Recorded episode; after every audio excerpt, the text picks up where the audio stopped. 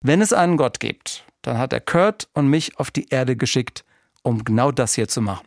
Nein, Dave Jörg meint nicht sich selbst und er meint leider auch nicht den SWR1 Meilensteine Podcast. Von wem oder von was die Rede ist, erfahrt ihr jetzt. SWR 1, SWR 1, Meilensteine, Alben, die Geschichte machten. Ich bin Frank König, hallo. Heute geht's zurück in die späten 80er. New Wave, City Pop, Pop Rock, Neo Psychedelia, Progressive Pop und Jazz Rock. Tja, in welche Schublade soll man das Album The Seeds of Love von Tears for Fears eigentlich stecken? Ähm, wir finden am besten in gar keine. Wir holen es nämlich raus aus der Schublade, aus dem Plattenschrank oder wer weiß woher. Im September 89 kam es raus und es ist eins der von euch aus der SW1 Meilenstein-Gemeinde am meisten vorgeschlagenen Alben bei meilensteine.swr.de sind einige Mails bezüglich des Albums aufgelaufen. Hans-Peter Steenburg hat sich das Album gewünscht und auch Stefan Blue. Er schreibt, bitte, bitte weitere Meilensteine ab den 80ern aufwärts, nicht immer nur Stones und Beatles. 80er, zum Beispiel Joy Division, New Order, The Cure, Talk Talk, Tears of Fears, Talking Heads etc. etc. Und Lars Klein schreibt, ich höre alle Sendungen mit großem Gewinn und habe einige für mich neue Platten angeschafft und andere neu gehört. Sehr gerne würde mich eure Sicht und eure Analyse einiger Alben interessieren, die zu meinen Liebsten gehören. Beispielsweise würde ich mich sehr freuen, wenn Sie mal eine Sendung über eine Platte von Tears for Fears machten. Gerade The Seeds of Love ist eine großartige Platte. Genau, und so klingt The Seeds of Love. Riesenhits sind drauf, der Opener Woman in Chains. Well,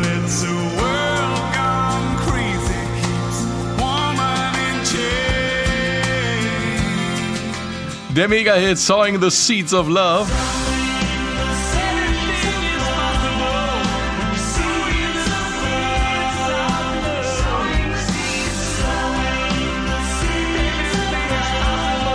Oder klar, die Nummer hier kennt auch noch jeder. Advice for the Young at Heart.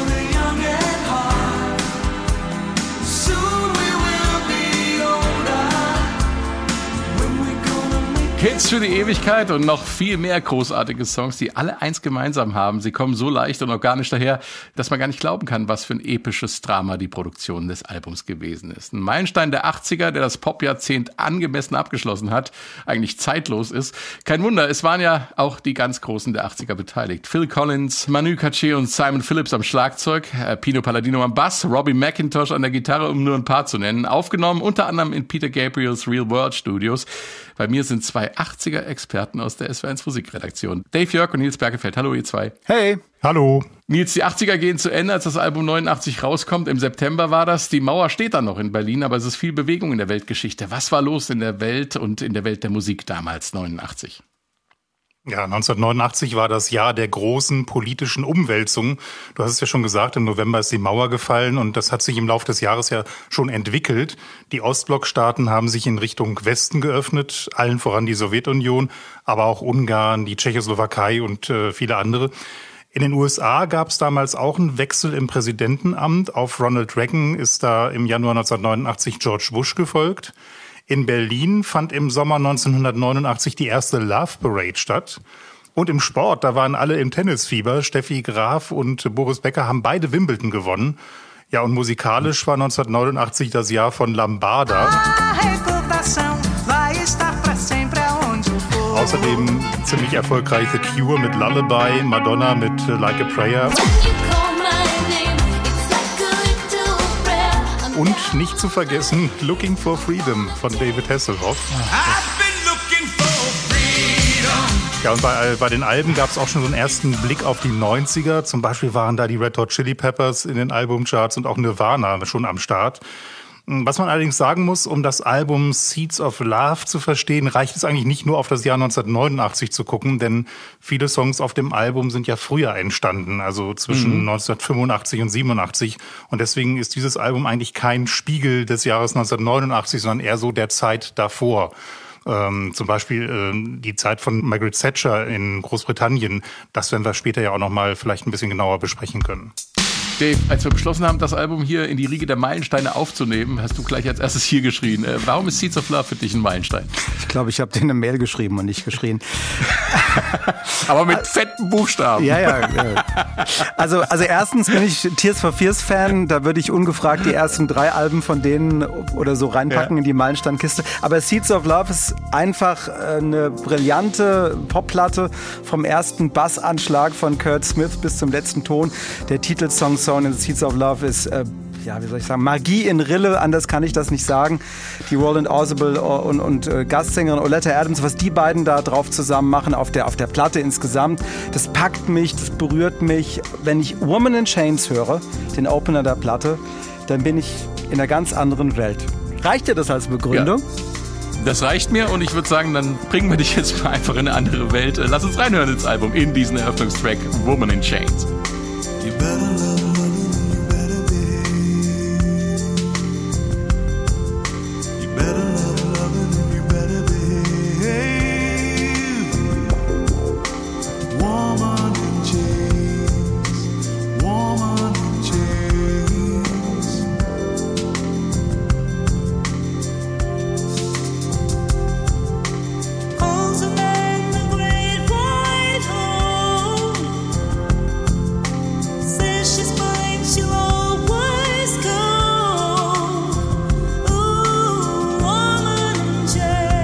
Tears for Fears, Woman in Chains. Bevor wir inhaltlich auf den Song zu sprechen kommen, wie war das damals? Ich meine, Tears for Fears, das waren zu diesem Zeitpunkt die drei Herren Orsible, Smith, Stanley und jetzt singt da noch eine Frau mit. Ein äh, Duett gleich zu Beginn. Äh, war man da als Fan nicht ein bisschen verwundert, Dave? Nee, verwundert würde ich nicht sagen, überrascht eher über den Stilwechsel. Ne? Also ja. das Album davor Aha. war ja Songs from Big Chair, das war in großen Teilen klassischer Synthie-Pop. Shout Everybody Wants to Rule the World und äh, mit Seeds of Love ist da was ganz anderes gekommen. Oleta Adams, also ich habe damals 89 äh, die Geschichte im Emmy Sounds gelesen, also in der Musikzeitschrift, wie die bei Tears for Fears gelandet ist.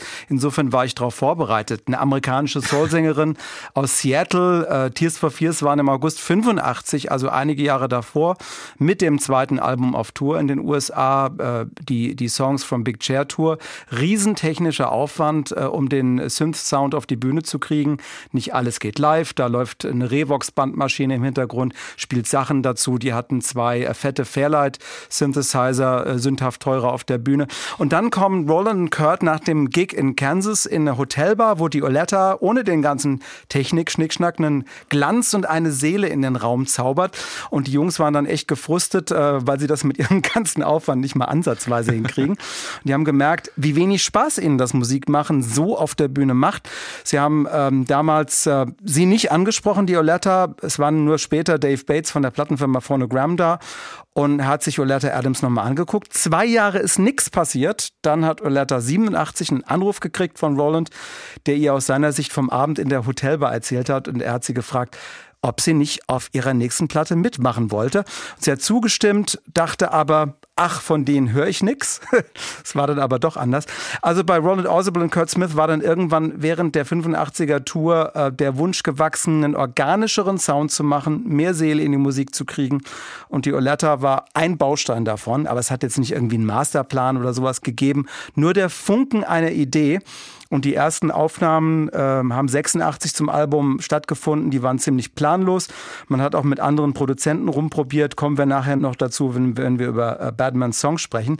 Man muss auch dazu sagen, äh, Kurt und Roland, die haben äh, als Band nicht in sich geruht. Die waren frustriert, die haben sich ständig gefetzt. Roland Orsible hat mir das im Interview mal so erzählt. Ich spiele das gerade mal im Original zu. And then when we started, it was so hard. So difficult, like to to get the bass part, to do this, to do that, to do the drums. And the things we used to struggle with is sad and argue about every little thing that went on the record. There'd be an argument about. Also er sagt, wir haben über jeden Ton auf unseren Platten gestritten, über jede Kleinigkeit. Es war so schwer und aus diesem Gefühl der Unzufriedenheit wollten sie beide irgendwie raus. Also das ist äh, die Art, wie sie Musik gemacht haben und da musste sich was ändern. So verstehe ich das. Ähm, Dave, ich, was mir, was mir gerade beim Hören aufgefallen ist, du sprachst ja eben schon die Fairlight Synthesizer an, ne? Mhm. Und das Ganze ist ja in den Real World Studios entstanden bei, bei Peter Gabriel. Es sind mhm. ja schon auch unglaubliche warme Synthi-Sounds drauf, ne? Dieses im Hintergrund, das klingt ja fast schon ein bisschen so wie von der Peter Gabriel Platte. Es ist, sie haben tatsächlich aber auch die elektronischen Sounds sehr weich gekriegt, ne? Ja, äh, das, das liegt auch daran, weil diese Fairlight äh, Synthesizer Sampler waren, die schon Anfang der 80er verfügbar waren. Der Peter Gabriel war einer der ersten, die, äh, der die verwendet hat. Und da konntest du organische Sounds eben auch in Computer kriegen und so haben sie das geschafft. Brillant. Nils, der Song gilt ja als Auseinandersetzung Außerbilds mit dem Feminismus. Ähm, um was geht's genau?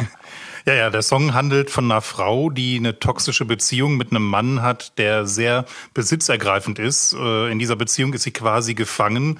Und Roland Orzabal hat in einem Interview erzählt, dass er damals ziemlich viel feministische Literatur gelesen hat. Und dabei hat er erfahren, dass es auf der Welt tatsächlich noch Gesellschaften gibt, die nicht patriarchisch geprägt sind, sondern da steht die Frau im Zentrum. Und diese Gesellschaften sind offenbar friedlicher und weniger gewalttätig.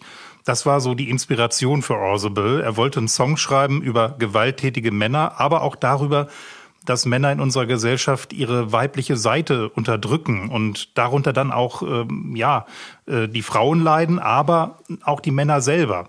Roland Orzabal hat im Interview gesagt, dass er über die Unterdrückung von Frauen auf der ganzen Welt singt, aber auch über die Unterdrückung seiner eigenen weiblichen Seele, die er in sich trägt. Und deswegen sagt er, wenn mhm. er am Ende Free Her singt, dann meint er auch Free Me.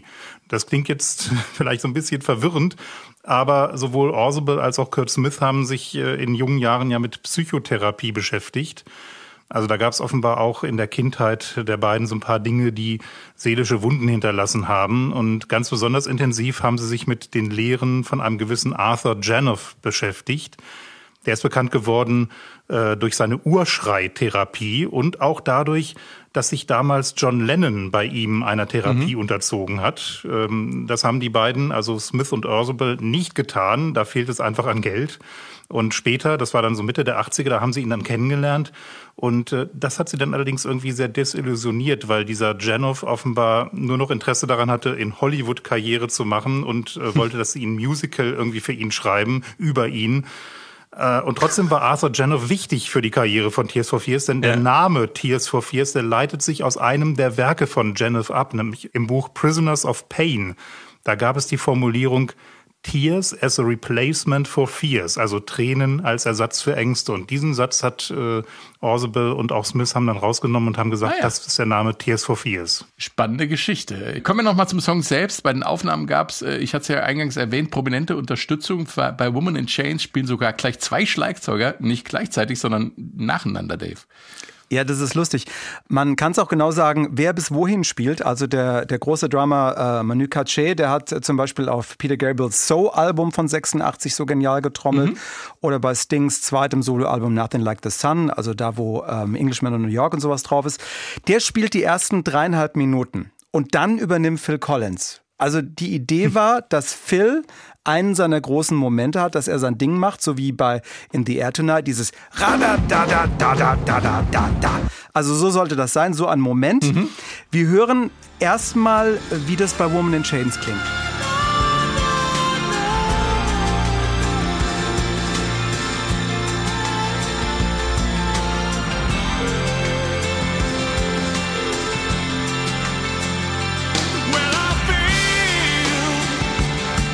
Ja. Eindeutig. Ja, unverkennbar, ne? Ja, also ich finde, man hört ja. den Collins da wirklich gut raus. Und äh, wie er da dazugekommen ist, ist äh, auch ganz interessant. Kurt Smith hat gesagt, dass sie bei der Produktion irgendwie so ein Collins-Ding immer im Kopf hatten. Die haben Aha. vorher ewig an den Drumfill rumprobiert und keiner hat es irgendwie gebacken gekriegt. Und äh, dann hat jemand vorgeschlagen, komm, wir fragen Phil und holen ihn rein. Kurt hat Collins ein bisschen gekannt. Die hatten zusammen das Nelson Mandela Geburtstagskonzert äh, gemacht, äh, 88, wenn ich es richtig im Kopf habe. Und Phil hat zugesagt und äh, Kurt hat gefragt, okay, wie viele Tage soll ich einrechnen? Und Phil so, was, Tage? Ich komme mittags und zum Afternoon Tea bin ich wieder daheim. Ja? Und äh, mit ein bisschen Hilfe von Hugh Padgham, äh, dem Collins Hausproduzenten, der kam dann auch noch dazu und dann waren alle schnell fertig. Also zwei der großen Drummer der 80er sind in einem äh, Song äh, Woman in Chains schon drauf. Tears for Fears haben ja noch einen dritten äh, auf einem anderen Song, ähm, auf äh, Year of the Knife. Auf dem Album ist Simon Phillips mit drauf. Eine der großen amerikanischen Studio-Sessions Schlagzeuger, hat für Gary Moore, für Nick Kershaw, Mike Oldfield, Jeff Beck, The Who 89. Also das deutsche Pendant dazu würde ich sagen, ist Kurt Kress. Äh, der war in den 80ern ja. wirklich auch in Deutschland überall drauf. Ich finde ganz schön, dass man diesen Break noch steigern kann in dem Song. Ähm, jetzt haben wir ja diesen Schlagzeug-Break, diesen Übergang äh, von Manu Cachet zu Phil Collins gehört. Und äh, ja, und dann kommt noch eine Gitarre rein, die das Ganze noch bombastischer macht. Hören wir uns den zweiten Break gleich auch nochmal an.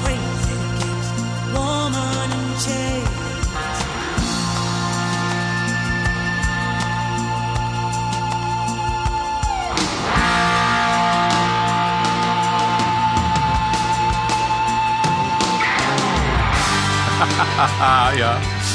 Ah, herrlich. Da stellen sich die Nackenhaare auf. Wunderbar gespielt. Äh, hier die Gitarre. Ich meine, es wäre Herr Orsible selber gewesen, der da in die Seiten greift. Ähm, man muss natürlich ganz klar sagen, die Solisten, die musikalischen, das ist die eine Sache. Aber äh, dieser Song wäre ohne Olita Adams natürlich nur halb so viel wert. Da hätte Phil Collins so viel trommeln können, wie er gewollt hätte. Äh, die Stimme von Olita Adams macht diesen Song, glaube ich, wirklich zu einem absoluten Meisterwerk. Ne? Absolut. Nils. Da gebe ich dir auch recht, ja. Und, da schreibe ich fünfmal, wenn es sein muss. die bringt die Seele, ähm, in, die, bringt die Seele in diesen Song. Ja. Und, ähm, und das muss ich wirklich sagen, weil ich habe ja eingangs gesagt, es ist, ein Stil, es ist der Opener vom Album und es war ein stilistischer Purzelbaum, wenn man äh, das Album davor gehört hat. Und, und als Tears for Fears Fan legt man diese Platte auf und denkt, hä, was ist das denn? Und dann haut, ihn, haut einen diese Stimme total um. Also hat mich dann auch nicht gejuckt oder überrascht, ja, aber, aber nicht, nicht negativ. Das ist, ähm, der Song ist großartig. Und lustig ist ja auch, wenn man äh, bei Wikipedia zum Beispiel mal nachguckt, dann wird äh, dieses Album ja immer noch unter dem Label äh, New Wave geführt. Und das ist jetzt alles andere ja. als New Wave. Ja, das, das kompletter Unsinn. Ja, wie ich eingangs erwähnte, dass dies, man sucht immer irgendwelche Schubladen und ähm, greift dann manchmal eben auch in die falsche. Wir hatten es ja schon mal davon, dass die Herren äh, Oswald und Smith äh, nicht die einfachsten Persönlichkeiten im Umgang miteinander waren äh, und auch manchmal im Umgang mit anderen Leuten. Das lässt zumindest der folgende Titel vermuten. Batman Song und der beginnt, man hört es im Hintergrund schon, ganz schön jazzig.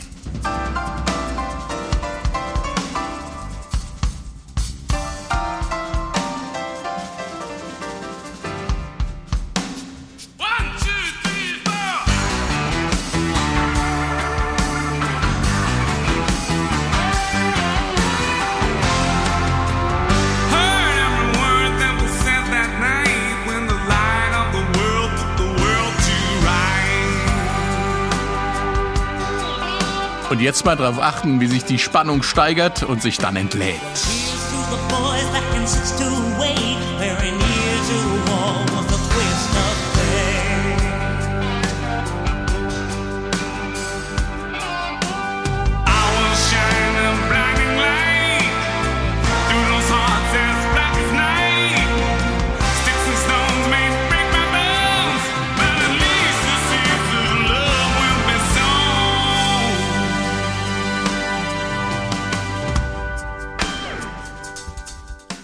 Schon ist man musikalisch und soundtechnisch in einer ganz anderen Welt und das passiert ja in Batmans Song etliche Male. Ein großartiges Spiel zwischen Tension und Release, zwischen Anspannung und Entspannung. Ähm, das Lied war der Grundstein zum Album. Es ist nämlich der erste Song, der fürs Album geschrieben wurde und das bereits 1985 auf der großen Big Chair Tournee von Tears for Fears. Äh, ich äh, finde, da merkt man ganz besonders, wie es Tears for Fears gelungen ist, den technischen Sound abzulegen und Wärme und Emotionen in die Musik zu bekommen, Dave. Ja, das stimmt schon. Also das ist so ein bisschen der Gegenentwurf zum, Präzi zum präzisen Takt, wenn du eine Drum Machine einsetzt. Ne? Die liegt ja nie daneben, ja, ja. aber in dem Song hast du Soul und vor allem auch diese wilden Jazz-Elemente gleich am Anfang. Das ist nicht auf einem Click-Track gespielt. Also da bei dem Stück ist in den Kopfhörern der Musiker kein Metronomton gelaufen, so dit, dit, dit, dit, der, der den Takt angibt, sondern die haben miteinander gespielt ohne das. Und der Song hat eine interessante Geschichte in jeder Phase. Nick Holland äh, spielt auf äh, Seeds of Love die Keyboards. Äh, der mhm. war auch bei der Tournee dabei vorher, hat auf den Sound und die Produktion des Albums einen wichtigen Einfluss gehabt. Und er war der Schreibpartner für Roland Orzabal. Ne? Anekdote am Rande. Mhm. Rolands Frau wollte 85 von, von Bath nach London ziehen, haben die auch gemacht. Die haben dann eine Wohnung in, im Dartmouth Park bezogen und Nick Holland ist dann immer regelmäßig zum Schreiben hingekommen. Roland hat zur gleichen Zeit gerade Psychotherapie angefangen, was ja Ne, haben wir gehört, die Grundidee für Tears for Fears war, er wollte so viel verdienen, dass er sich das leisten kann. Und nach den paar Welthits, die sie hatten, ging das dann schon. Aber Nick Holland hat zwar. Ja, gibt's in Großbritannien offensichtlich nicht auf Krankenkasse oder wollte er eben bei einem exklusiven Therapeuten als Privatpatient? Nee, er hat dann einfach keine Zeit gehabt. Als sie angefangen haben, okay. ging's einfach nicht. Und, und dann äh, war die Zeit und die Kohle da. Aber Nick Holland, der, der äh, Co-Schreiber, hat 2019 dann gesagt, als das Album Jubiläum hatte, ich habe manchmal nicht gewusst, welche Version von Roland ich da beim Schreiben vor mir habe. Ne? Morgens Ups, hatte er Psychotherapie ja. und dann haben wir geschrieben zusammen. Also da ist schon viel im, im, Umbruch gewesen und eben auch im Sound. Aber beim Sound ja. des Albums ähm, war das auch eine Suche. Batmans Song war die Blaupause dafür. Ne, angefangen haben die Aufnahmen 86, wie wir schon rausgearbeitet haben, mit einem Star-Produzenten-Duo, nämlich Clive Langer und Alan Winstanley, die mit Jagger und Bowie gearbeitet haben, mit Morrissey und der Band Madness. Aber das ging nicht gut. Und sie haben dann abgebrochen, weil Roland und Kurt frustriert waren. Wir hören jetzt mal in einen kleinen Teil der Entwicklung dieses Stückes, Batman Song, einfach mal so als Eindruck rein. Also am Anfang hören wir aus der Instrumental-Session äh, dieses Produzentenduos. Da ist, sind äh, die Vocals, der Gesang gar nicht erst drauf produziert worden, worden weil sie soweit gar nicht gekommen sind. Und äh, dann noch mhm. mehr. Hören wir mal rein.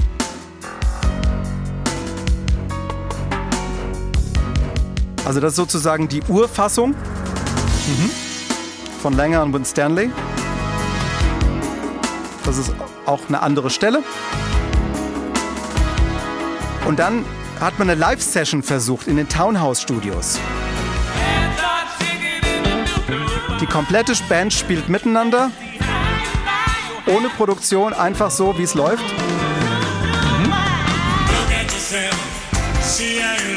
Und das ist dann der finale Albummix, so wie es auf der Platte ist. Und so ist das mit vielen anderen Songs auch gelaufen. Also die, die Plattenfirma hat dann auch Druck gemacht. Bei Song in the Seeds of Love war man bei, bei Version 62 bis dann Dave Bates von Phonogram endlich gesagt hat, ja, okay, so nehmen wir's. Kurt Smith kann sich an die Beschriftung der DAT-Kassette erinnern. Also das muss schon echt ein Krampf gewesen sein. Kompliziert, hin und her, wer das Album produziert. Das äh, ist eine unendliche Geschichte und äh, Roland Oswald hat sich dann auch nicht mehr sagen lassen, was er tun soll. Äh, darum haben Kurt und Roland beschlossen, sie machen das alles äh, selbst mit ein bisschen Schützenhilfe. Aber am Ende war es ja gut, äh, was dann dabei rumgekommen ist, trotz dieser vielen verschiedenen Versuche, weil es ist ja ein Meisterwerk, das muss man klar sagen. Ist es. Aber auch ein richtig teures im Vergleich zu den Vorgängeralben. Ne? Das war ja, äh, ist ein bisschen aus dem Ruder gelaufen mit den Kosten. Eine Million oder so, ne? Eine Million Pfund. Ja, das war schon Haben sie locker wieder reingekriegt. man darf es annehmen. Und äh, jetzt mal Butter bei die Fische, wie man in Norddeutschland sagt. Wer ist der Batman, der schlechte Mann, Nils? Na, es wird wahrscheinlich Roland Orsible sein, denn äh, der hatte seine Tourcrew heimlich belauscht und dabei Dinge gehört, die er eigentlich über sich nicht hören wollte und wahrscheinlich auch nicht hören sollte. Das war 1985 in Denver und äh, in dem Hotels auf der Tour, da wurde immer noch so eine Art Partyraum mitgebucht, wo sich die Crew nach dem Konzert dann nochmal so ein bisschen ausleben konnte. Äh, blöd war nur, dass in diesem Hotel in Denver der Partyraum neben dem Zimmer von Orsible lag. Und äh, um drei Uhr nachts wurde der dann langsam sauer weil der Lärm von nebenan doch echt laut war und er wollte dann richtig Zoff machen, wollte aber nochmal sicher gehen, dass er auch tatsächlich das Zimmer direkt nebenan äh, meint. Also er wollte einfach nicht den Falschen da jetzt beschuldigen und deshalb hat er sich nochmal mit seinem Ohr an die Wand gelegt und wollte hören, ob das eben tatsächlich von da kam. Und da hörte er dann, wie sich seine Crew offenbar tierisch über ihn aufgeregt hat. Er hörte dann nämlich so Worte wie fucking Roland dies, fucking Roland das. Und äh, er wusste gar nicht, er hatte keine Ahnung, warum die Jungs so unzufrieden mit ihm waren. Und ihm war wohl bewusst, dass diese Tour ziemlich stressig für alle war, aber äh, dass dieser Druck für alle so auch hart empfunden wurde und auch äh, seine Launen offensichtlich schwer zu ertragen war, das war ihm nicht klar. Ja, und diese Erfahrung mündete dann in dem Song und da gibt es auch so eine Textzeile, Here's to the boys back in 6 to 8, das ist wohl die Zimmernummer gewesen, where ear to the wall was a twist of fate. Ach Gott, ja. Äh, also die Geschichte. Psychotherapie ist vielleicht nicht so ähm, die schlechteste Idee gewesen. ich sag mal so, äh, kommen wir mal ähm, von Lästereien der Crew und äh, bösen Erfahrungen ähm, zurück zur Liebe. Kommen wir nun zum in meinen Ohren größten Meisterwerk auf Seeds of Love. Sowing the Seeds of Love.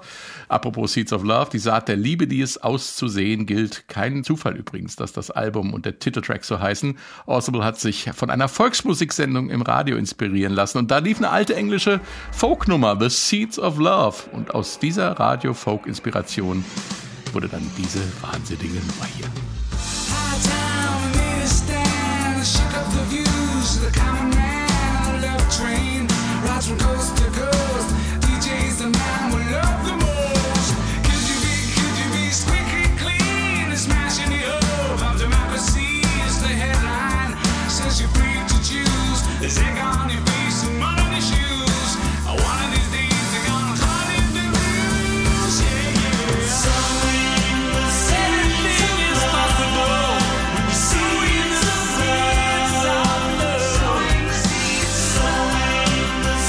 Sowing the Seeds of Love, die Saate der Liebe aussehen, heißt das und natürlich werden da Assoziationen geweckt. Und zwar textlich, musikalisch und produktionstechnisch sind die Beatles hier nicht weit weg. Anklänge von All You Need Is Love, A Day in the Life, Sgt. Pepper's Lonely Hearts Club Band oder I'm a Walrus und noch viel mehr findet man da. Aber der Song ist viel mehr als nur eine Beatles-Hommage, Dave.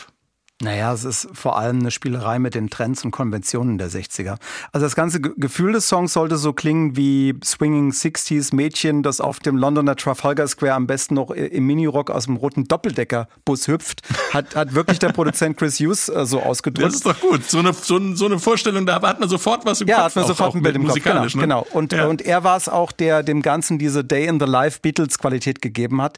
Er sagt, er hat es äh, Beatlesker gemacht, als es ursprünglich war. Das hat er in seinem mhm. Studio weiter produziert mit diesen Ringo Starr-Style Drums, Sounds, die man am Anfang gehört hat. Später ist noch echtes Orchester ja. dazugekommen. Die Trompetenmelodie, dieses die ist auch so eine Beatles-Konvention, ist aber höchstwahrscheinlich ein Fairlight CMI-Sound äh, aus dem Sampler gewesen, so wie ich das höre. Klingt klein bisschen technisch. Die ganze Produktion von dem Track, Song in the Seeds of Love, ist unfassbar komplex. Da ist schon viel Elektronik drin, Keyboards, Drum Machines, aber die springen einem nicht so ins Gesicht nicht. Das Ganze ist äh, musikalisch, ja, eine Anlehnung an die Psychedelic-Ära der 60er, aber Einflüsse kommen bei Tears for Fears ja aus vielen Richtungen. Ne? Da sind klassische Rocksachen drin wie Blue Oyster Cult, ähm, ne? die Talking Heads, yeah. Human League, David Bowie, Brian Eno, aber auch äh, Art Rock von Peter Gabriel und Kate Bush. Das haben die ja alles gemocht. Äh, was jetzt die Produktionsart betrifft, äh, da war der, der fette 80er-Sound von Trevor Horn für Tears for Fears auch ein großes Vorbild. Das hört man bei der Produktion schon, weil da einfach unfassbar viel immer noch einer draufkommt von, von, von Instrumenten, von, von mhm. Schichten, von Klang. Also der, der Mann hinter dem Sound von Relax ist das große Vorbild von ABC, von Honor of a Lonely Heart, von Yes Trevor Horn. Ne? Ganz viel gemacht in den 80ern. Ja. So eine 80er-Version vom Wall of Sound von Phil Spector. Das ist hier äh, die, die, ja. das Vorbild, die Vorlage. Und ähm, das ist definitiv ein Einfluss auf den Track Zone in the Seeds of Love und auf dem ganzen äh, Album. Aber ich würde auch mal sagen, es ist ja nicht das Schlechteste, wenn die Leute sagen, hey, das ist, äh, klingt wie Beatles. Das ist ja eigentlich sowas wie ein Ritterschlag für diesen Song, ne? Und das hat dem Natürlich, Album, klar. das hat dem Album auch ganz viel, viel positive Presse äh, gegeben dadurch, dass man gesagt hat, hey, die orientieren sich an den Beatles vom Sound her. Ich kann mich genau erinnern, dass jeder darüber geschrieben hat und dass auch keiner von Tears for Fears als ja Synthie-Pop-Band erwartet hat. Dem Song wurde ja so eine gewisse All You Need Is Love, äh, Naivität vorgeworfen. Äh, so einfach ist es nicht, Nils. Nee, also Naivität ist das wirklich nicht. Es ist ein sehr politischer Song. Geschrieben haben Roland Orzabal und Kurt Smith den Song schon 1987 und zwar im Juni. Und das war damals genau gerade die Zeit der General Election und da wurde Margaret Thatcher zum dritten Mal wiedergewählt. Und das ist ja nicht bei allen Briten auf Gegenliebe gestoßen, vor allen Dingen auch nicht bei den Musikern, die irgendwie mit Margaret Thatcher nicht so richtig warm wurden. Die Politik mhm. von Margaret Thatcher war ja sehr, naja, hart. Sozialleistungen sind während ihrer Regierungszeit ja deutlich zurückgefahren worden. Und das war nur einer der Kritikpunkte. Und sie hat es immerhin in diesen Song dann auch reingeschafft. Da gibt's ja diese Zeile übersetzt, hey Politiker Oma mit deinen hohen Idealen, hast du überhaupt keine Ahnung davon, wie sich die Mehrheit hier fühlt? Wir sind nur Idioten, die nach der Pfeife tanzen, der Regierung tanzen. Höchste Zeit, diesem ganzen Mist endlich mal über Bord zu werfen. Und ja, mhm. ich finde, das ist schon nicht naiv, sondern das ist politisch. Die Politik von Thatcher Unbedingt, war ja, ja, vielleicht ähm, ja, das ist jetzt äh, tatsächlich ein bisschen naiv dargestellt, also ein bisschen herzlos. Ja, also äh, herzlos ist gut. Sie war knallhart. Also das ähm, große Arbeitslosigkeit hat ihre Wirtschaftsliberalisierung damals hervorgerufen und ähm, da war wenig soziale Abfederung und viele, viele, viele Bands haben sich an ihr abgearbeitet, äh, textlich, ne? Ja, wir hatten das ja auch neulich, äh, auch im Podcast zum Beispiel bei den Pet Shop Boys. Auch da äh, war die Thatcher-Ära, kam ja durchaus drin vor. Und äh, mhm. naja gut, also äh, naiv, äh, wenn du vorhin von naiv gesprochen hast, also wenn for Fears darauf jetzt auf diese Situation der, der Thatcher-Ära mit Liebe reagieren, dann kann man das vielleicht, wenn man böse sein will, mit Naivität äh, bezeichnen. Aber eigentlich ist es das nicht. Also sie singen ja höchste Zeit, dass wir jetzt endlich aufgestanden sind und nicht mehr mit der breiten Masse schwimmen. Höchste Zeit, dass der Zug der Liebe jetzt endlich unterwegs ist von Küste zu Küste. Alles ist möglich, wenn du nur anfängst, Liebe zu sehen. So wie die Vögel und die Bienen, wie meine Freundin und ich. Naja, und bei den Vögel und Bienen sind wir dann schon bei einem anderen politischen Hintergrund für diesen Song. Die Grünen haben sich ja auch im Laufe der 80er Jahre in vielen Ländern etabliert, auch europaweit. Ähm, vielleicht war das auch Zufall, man weiß es nicht. Aber äh, in, in dem Video sieht man ja dann auch und auf dem Plattencover das Symbol der Sonnenblume. Und äh, das ist ja quasi der Aufstieg der Grünen. Da gab es dann auch noch eine andere Inspiration, denn äh, I Love a Sunflower das war ein Graffiti an, äh, an einer Wand in der Nähe von Orsables Haus. Und das hat ihn dann auch inspiriert. Äh, und er sagte, ich sehe es jeden Tag und ich wusste nicht, was ich für den Song singen sollte. Also sang ich das anstelle von da da da da da da da da da da erklärt er und plötzlich kommt Sowing the Seeds heraus und die Ökopartei, die schneidet bei den Europawahlen ja in dem Jahr auch sehr gut ab. Und äh, ihr Emblem ist ja die Sonnenblume. Und da sagt er, das wusste ich nicht, aber es scheint alles zusammenzupassen. Diese Dinge sind synchron. Ah ja, Übrigens, das gut, Video, aber so nicht, das, das Video kennt ihr ja, ne? Das, äh, wo diese Sonnenblume dann ja. am Schluss da auch ganz ja, groß klar. wird. Das finde ich jetzt ja. persönlich fast schon ein bisschen kitschig, muss ich sagen. Das ist ein bisschen, das ist äh, e-, etwas überproduziert. Aber äh, Teile der, des Albums äh, hat Roland Ausable gesagt, empfindet er heute auch als überproduziert. Aber ich meine, ich bitte dich, dann, wenn es halt da an der Stelle naiv ist, dann ist halt so wieder so ein bisschen All You Need Is Love dabei. Ist ja nichts Schlimmes. Das, das, das war das Ding, das sie damals beschäftigt hat. Und ich sag's nochmal, es hat ihnen auch eine Menge Publicity beschert, dass, dass sie so, ja, den, den Sommer der Liebe wieder zurückholen im Herbst, als die Platte rauskam. Genau. Und Orsible hat gesagt, wenn also etwas naiv und voller Hoffnung ist, dann ist es nur fair, wenn man es auch umsetzen kann. Ne? Also insofern war er sich dessen wohl auch bewusst. Ähm, das Video hat übrigens äh, den MTV Music Award bekommen fürs beste Video und die besten Spezialeffekte damals. Also ja, aus heutiger Sicht etwas unverständlich. Hartes Urteil, Nils. ja, ähm, nun. Äh, Macht euch doch alle selbst mal ein Urteil. Wir haben das äh, Video in unseren Show Notes verlinkt. Äh, könnt uns auch gerne schreiben, meilensteine.swr.de, was ihr von dem Video haltet. Lasst uns an dieser Stelle nochmal über das Cover sprechen. Äh, das ist ja auch eine wilde psychedelische Collage mit Vorbildern aus den 60ern. Dave, wir hatten es ja eben schon von der Sonnenblume. Das Coverfoto, ja. das hat ein Fotograf äh, namens äh, David Scheinmann gemacht. Das äh, habe ich äh, mal recherchiert und der hat im Prinzip ja diese ganze Album-Fotosession für Seeds of Love gemacht. Und ja, das Cover ist schon eine Anlehnung an die Hippie-Ära, so habe ich das zumindest 89, äh, als es rausgekommen ist, auch verstanden die Symbole darauf Sonne, Mond, Wind und Regen äh, und Textzeilen mit The Sun, The Moon and the Wind and the Rain, die kommen auf dem Album in drei Songs vor. So sollte das Aha. Album übrigens auch heißen. The Sun, The Moon, The Wind and the Rain.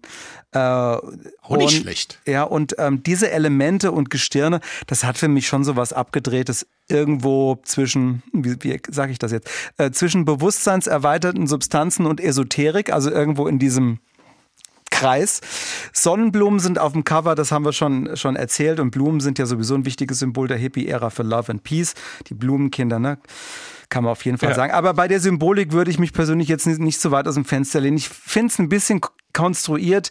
Äh, Tears for Fears hatten, glaube ich, ein bisschen Spaß daran, mit, diesem, mit dieser Collage als Stilmittel so eine künstlerische Verbindung zu den äh, 60s zu machen. Aber es ist jetzt kein Klau an Sgt. Pepper oder Jimi Hendrix oder Cream, äh, die ja berühmte Hippie Albumcovers aus den 60ern hatten. Das ist auf jeden Fall ein Cover, das man als LP sich angucken muss, weil auf so einer kleinen CD wirkt dieses Cover zum Beispiel überhaupt nicht. Ja, und Nils und ich ja. haben das auch als äh, richtige Vinyl mhm. unter anderem. Wir beide. Genau. Schaut an. Ihr beide habt es, ich habe es nicht. Ähm, ich gebe es zu. Ähm, aber vielleicht sollte ich es mir mal zulegen, obwohl ich streame ja fast nur noch. Es ist eine also Schande. Also allein des Covers ähm, wegen solltest du es dir zulegen. Mache ich. Ich war zu dieser Zeit musikalisch einfach in anderen Welten unterwegs. Das ähm, äh, fällt mir immer wieder auf. Nils, Nils ähm, der Frank redet mit uns über eine Platte, die er gar nicht besitzt. Also das ist schon Unverschämtheit, oder? Ja, ja aber dafür sind wir ja da. Das ist ja, ja kein Problem. Ja.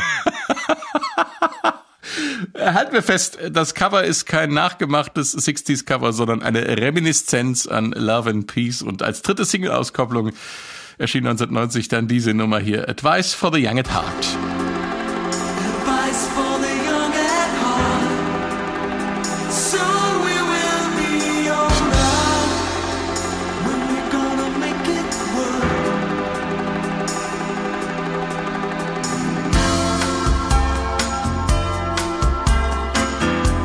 Advice for the Young at Heart, der Song übers Erwachsenwerden und dass das die Zeit ist, die Dinge in den Griff zu bekommen, wie Roland Orzabal es formuliert hat.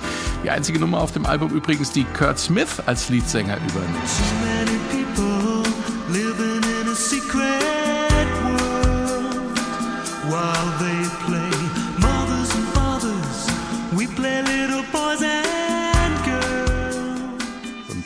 Wann wer was singt bei Tears for Fears. Da hat sich Roland Orzabal auch mal in einem Interview zu geäußert. Quite often it was it was simple. Um, if I didn't want to sing it, Kurt sang it.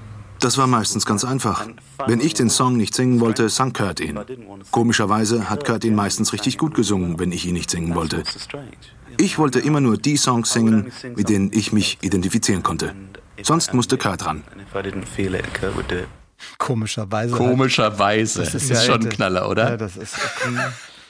Was mich an dieser Aussage so äh, ja erschreckt, ist diese Arroganz und Selbstverständlichkeit, mit der Orzabal das da sagt. Und da kann man schon ganz gut verstehen, dass die sich jahrelang nicht so wahnsinnig viel zu sagen hatten. Ich meine, es ist nichts Ungewöhnliches, dass in einer Band der eine oder der andere kreativer ist als vielleicht äh, der Rest der Band und die meisten Songs auch schreibt und vielleicht auch singt. Aber wenn man dann sowas auch noch raushängen lässt, dass man da so nach Gutsherrenart die Goodies äh, verteilt, wobei Goodies ist ja das falsche Wort, weil es waren ja die Reste, die Kurt Smith bekommen hat. Die und das, was Audible nicht wollte. Also äh, das äh, macht man menschlich so nicht. Und ähm, also für mich äh, ist das wieder so ein, ein Moment, wo für mich klar wird, Genie Genie und Wahnsinn liegen ja doch ziemlich nah beieinander. Also ich glaube, mit äh, Roland Orzabal möchte man nicht unbedingt befreundet sein. Naja, man, man muss, man muss das in der Zeit sehen. Ich, ich habe ihn, ich habe ihn in den 2000ern erlebt, da, äh, da hatten sie wieder äh, angefangen miteinander zu reden und da war von dieser Arroganz nichts zu spüren. Aber ich glaube, dass in der Zeit des großen Erfolges auch das ihm zu Kopf gestiegen ist. Das hört man aus diesem Song raus. Also dieses, dieses, ach Gott, dann lasse ich dich halt dann noch das, was auf der Resterampe liegt, singen, das empfinde ich auch schon. Vielleicht hat er sich da ein bisschen zu weit aus dem Fenster also, gelehnt. Man muss fairerweise dazu sagen, dass, dass das eine Aufnahme ist, die kurz nach der Trennung dann ähm, entstanden ist, Anfang der 90er. Äh, also ich meine, hätte man damals kurz nach der Trennung der Beatles John oder Paul einzeln interviewt, wär, man weiß, da sind ähnliche Worte und ähnliche Härten äh, ausgetauscht worden. Ähm, kann man vielleicht nicht direkt vergleichen, aber muss man sich einfach in der, in zeitlich richtig einordnen. Aber ich finde es schon heftig, dass man sowas überhaupt sagt. Ja, als ähm, Momentaufnahme ist es auf jeden mhm. Fall ähm, sehr ähm, ja, erhellend. Ja. Aber Dave, äh, du warst bei einem Konzert äh, in Mainz vor, wann war das, zwei Jahren und ich war da auch und wir haben da beide die Bühne ja gesehen äh, und auf der einen Seite, ich glaube ganz links stand Roland Orzabal, so richtig weit weg von Kurt Smith, der ganz rechts auf der Bühne stand und mein Eindruck war schon, die haben sich nichts zu sagen. Die nehmen das Geld mit, weil es ganz gut passt aber so richtig ähm, Team sind die nicht mehr. Äh, das, war mein das, Eindruck. Das, ja, das ist ein bisschen komplizierter als du es jetzt darstellst. Also ich habe das auch mal so empfunden. Ähm, und ähm, in einem Interview mit dem äh, britischen Guardian hat äh, Kurt Smith ähm, neulich gesagt, äh, also ich habe meinen Abstand zu Roland halten müssen, weil der erstmal mit sich selbst klarkommen musste. Wir reden hier von 2018, als wir Tears for Fears in, in Mainz auf der Zitadelle gesehen haben. Und ein Jahr vorher ist äh, Caroline, äh, Rolands ähm, damalige Frau, äh, gestorben an ja, an Depressionen und Alkoholsucht. Also man kann sagen, sie hat sich totgesoffen. Oh, und da musste er, musste Ja. er erstmal mit klarkommen und, und Kurt hat dann äh, äh, gesagt, äh, dass ich erstmal den Abstand halten musste, damit er wieder zu sich findet. Also ähm, das ähm, muss man dann zur Einordnung. Aber es ist ja noch viel komplizierter. Diese Geschichte, warum die ähm, äh, zehn Jahre nicht mehr miteinander gesprochen haben, da kommen wir dann äh, noch und noch drauf, wenn wir über ihre eigentliche Trennung sprechen. Sind wir schon beim Thema Famous Last Words, also die, die berühmten letzten Worte war auch die letzte Single-Auskopplung und der letzte Song vom Album. Der Song fängt ganz leise an, steigert sich dann ordentlich und kommt am Schluss bei den wirklich letzten berühmten Worten des Albums wieder zur Ruhe. Also hier kommt das Ende von Famous Last Words.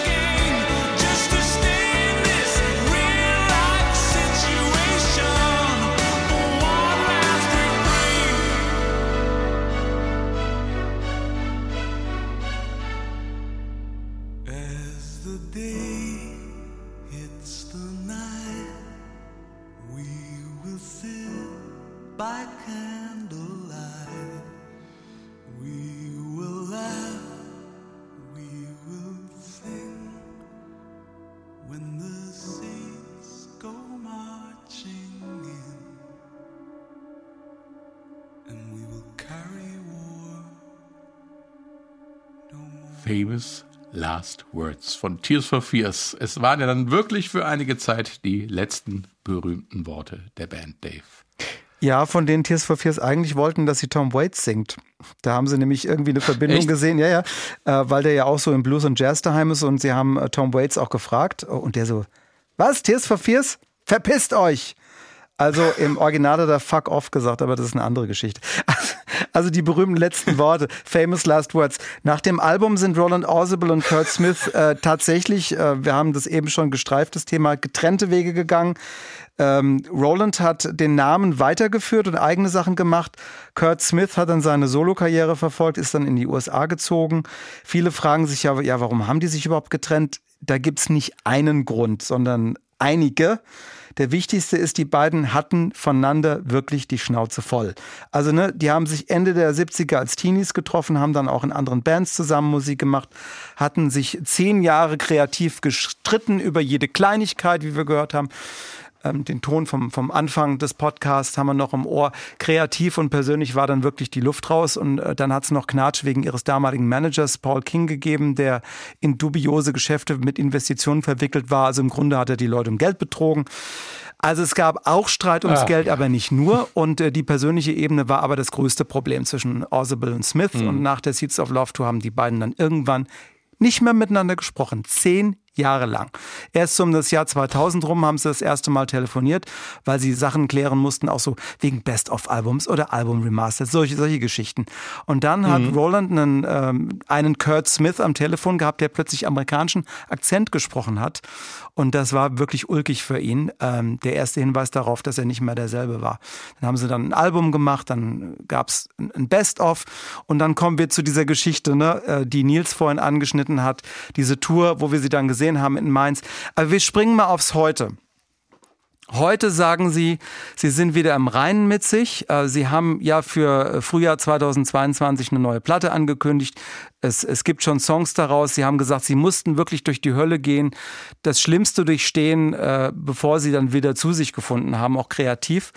Und ich, ich finde das toll, dass die Geschichte von Tears for Fears weitergeht, sich da ein Kreis schließt, der ganz viel mit unserem Meilenstein-Album zu tun hat, weil da danach äh, mussten Sie sich aus dem, aus dem Weg gehen. Und, und, Ja. und heute ist, ist alles gut. Ein, ein Satz von Roland Orzible aus dem Jahr 2021, aus dem Oktober, hat mich echt berührt. Und da sagt er, wenn es einen Gott gibt, dann hat er Kurt und mich auf die Erde geschickt, um genau das hier zu machen. Ach, Ja, das sind doch mal äh, schöne Worte. Famous Last Words. Für diesen Podcast auch. Das ist äh, wirklich ein sehr, sehr schönes und irgendwie auch äh, versöhnliches Schlusswort. Ähm, ich danke euch fürs Mitmachen und äh, danke auch fürs Zuhören. Äh, das war's schon wieder und äh, ich sag Tschüss. Tschüss. Tschüss.